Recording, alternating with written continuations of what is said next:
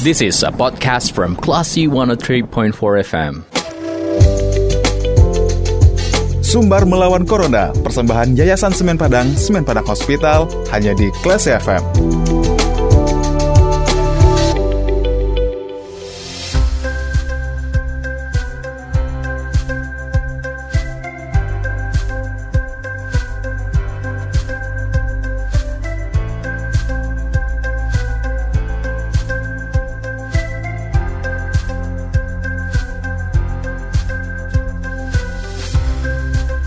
103.4 Kelas FM, this is the actual radio Classy People. Saatnya Anda kembali mencermati Sumbar Melawan Corona, persembahan Yayasan Semen Padang dan Semen Padang Hospital.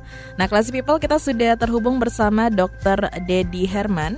Beliau Wakil Ketua Satgas COVID dan Dr. Wisma Atlet. Kita akan ngobrol mengenai kasus COVID di Sumatera Barat yang dalam kondisi mengkhawatirkan.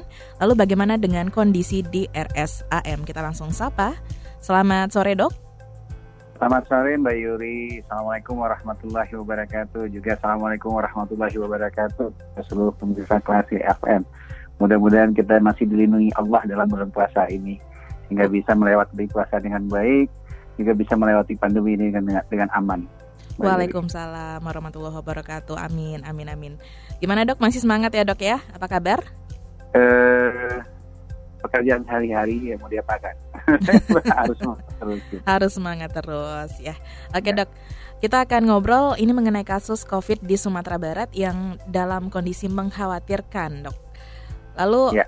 uh, positif uh, rate di Sumatera Barat itu terus mengkhawatirkan di RSUPM Jamil itu mulai ramai uh, pasien COVID yang dirawat di ICU. Lalu bagaimana ya. dengan ya. kondisi di RSAM Bukit Tinggi saat ini, dok? Kondisinya sama juga Mbak Yuri, bahwa banyak pasien-pasien yang sekarang dengan masuk itu dengan kondisi-kondisi berat mm-hmm. yang menyebabkan pasien harus terpaksa kita masukkan ke dalam uh, eh, ICU ataupun dalam HCU. Mm-hmm. Dan halo? Ya dok. Uh, dan terus terang kondisinya dengan desaturasi. Desaturasi ini adalah kondisi di mana kadar oksigen di dalam darahnya turun. Seperti itu Mbak Yuri.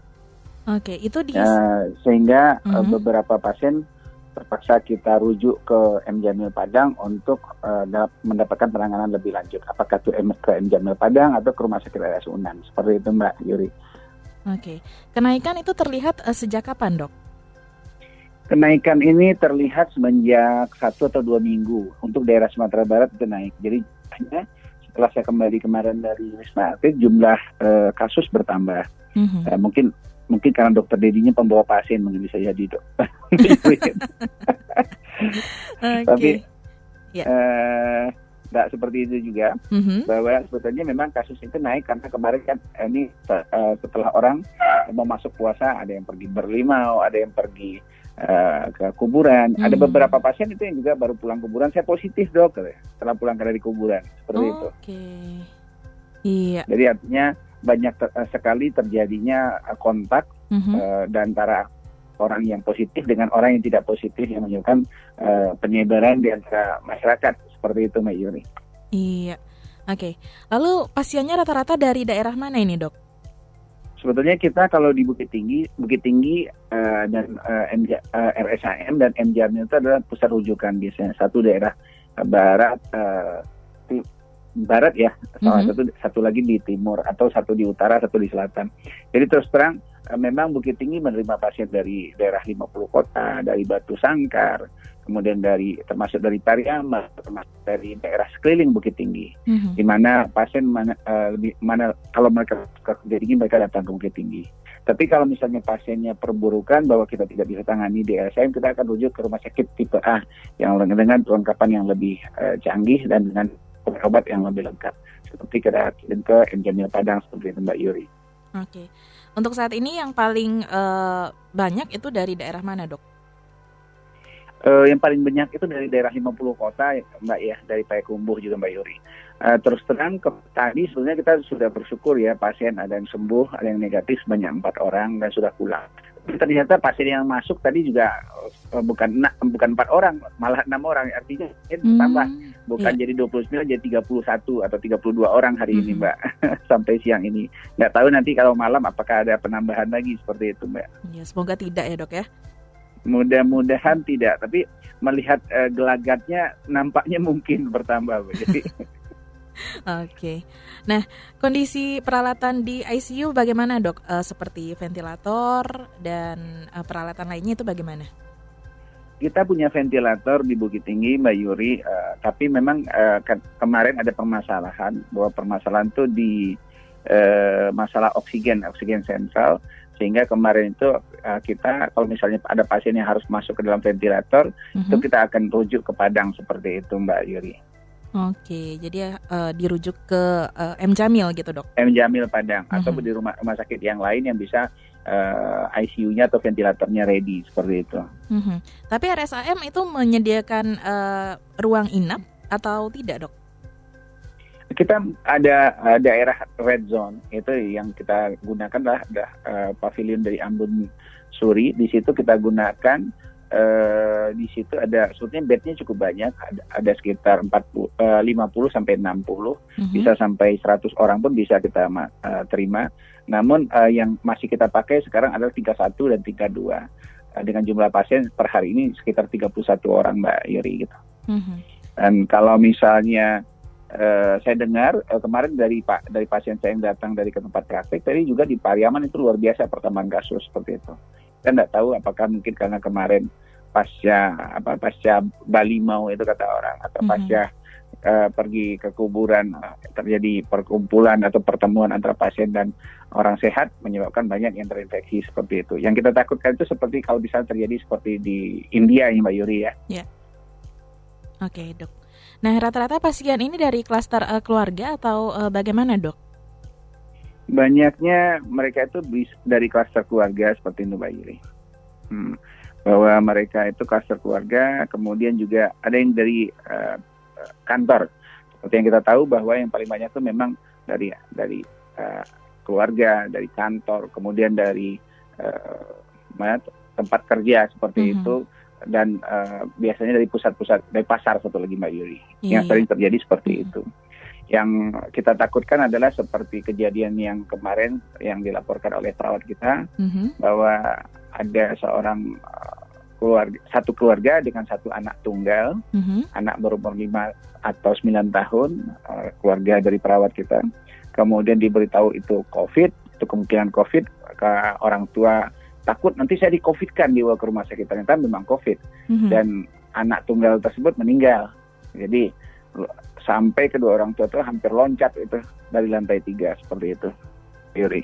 Okay. Sampaikan oleh perawat tadi. Jadi terus terang jadi COVID itu ada, mohon uh, kepada masyarakat tetap berhati-hati, tetap menjaga uh, protokol kesehatan yang sudah disampaikan oleh pemerintah bahwa tidak ada keinginan pemerintah untuk uh, menakut-nakuti masyarakat, tapi tujuannya adalah untuk membuat masyarakat sehat.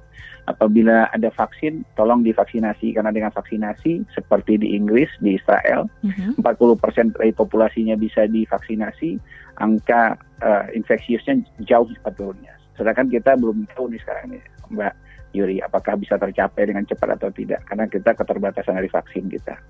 Iya, betul sekali dok.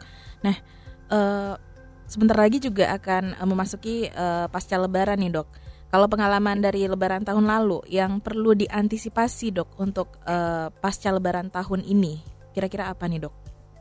Yang pertama tetap saja Mbak Yuri bahwa uh, karena ada perubahan dari aturan yang Eh, selalu berubah-ubah terus dari pemerintah. Awalnya boleh uh, melakukan mudik, dan uh, melakukan boleh melak pulang kampung. Hmm. Itu tentu uh, risikonya cukup tinggi. Kalau misalnya dari Jakarta itu pindah balik pulang dia ke Padang atau ke Bukit Tinggi, bukan kita melarang ya, yeah. bahwa kalau misalnya dia terinfeksi, itu satu pesawat bisa terinfeksi, yeah. uh, Mbak Yuri. Walaupun di dalam pesawat sudah menggunakan HEPA ataupun sudah menggunakan uh, protokol kesehatan yang sangat ketat itu dia terinfeksi. Kemudian kalau misalnya tidak dicegah itu mm -hmm. ya oleh pemerintah ya kemungkinannya penyebarannya akan tetap berlanjut.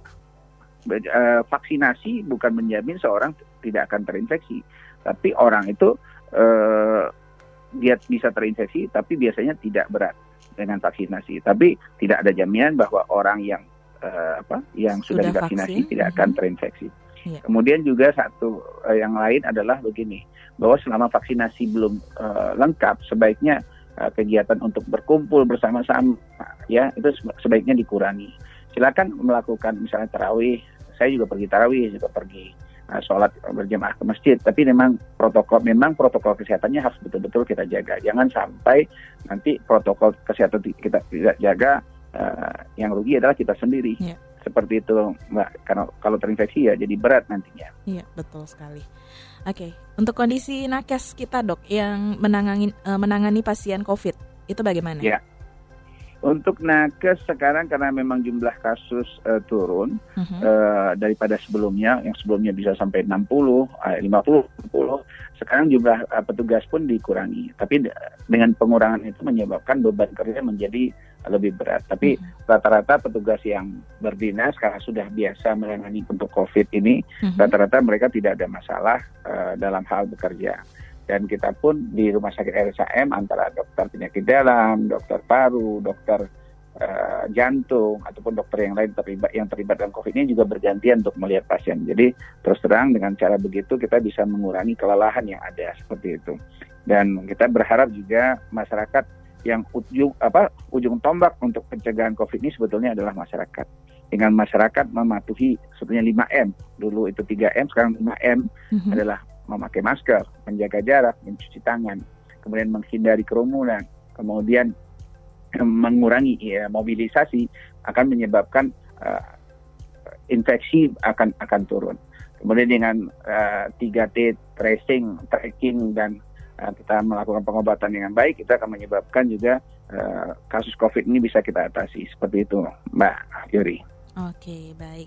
Baik, Dokter Dedi, terima kasih ya. untuk waktunya di sore hari ini. Iya, terima kasih juga Mbak Yuri. Mudah-mudahan seluruh uh, pem, apa uh, pembawa acara di Klasi FM semuanya juga sehat. Amin. Uh, iya. Uh, masyarakat semua juga sehat sehingga kita masih bisa berjuang untuk uh, menyelesaikan masalah pandemi COVID ini, Mbak Yuri. Terima amin, kasih. Amin. Baik, Dokter Dedi, selamat melanjutkan aktivitas kembali. Assalamualaikum. Ya, Assalamualaikum warahmatullahi wabarakatuh. Baiklah si people, demikian obrolan kita bersama Dr. Dedi Herman, Wakil Ketua Satgas uh, COVID dan Dr. Wisma Atlet. Kita ke program selanjutnya. Terima kasih. Anda sudah mencermati program Sumber Melawan Corona, persembahan Yayasan Semen Padang, Semen Padang Hospital. Anda juga bisa mencermati podcast obrolan ini di www.classfm.co.id atau download aplikasi Class FM. This is a podcast from Classy 103.4 FM.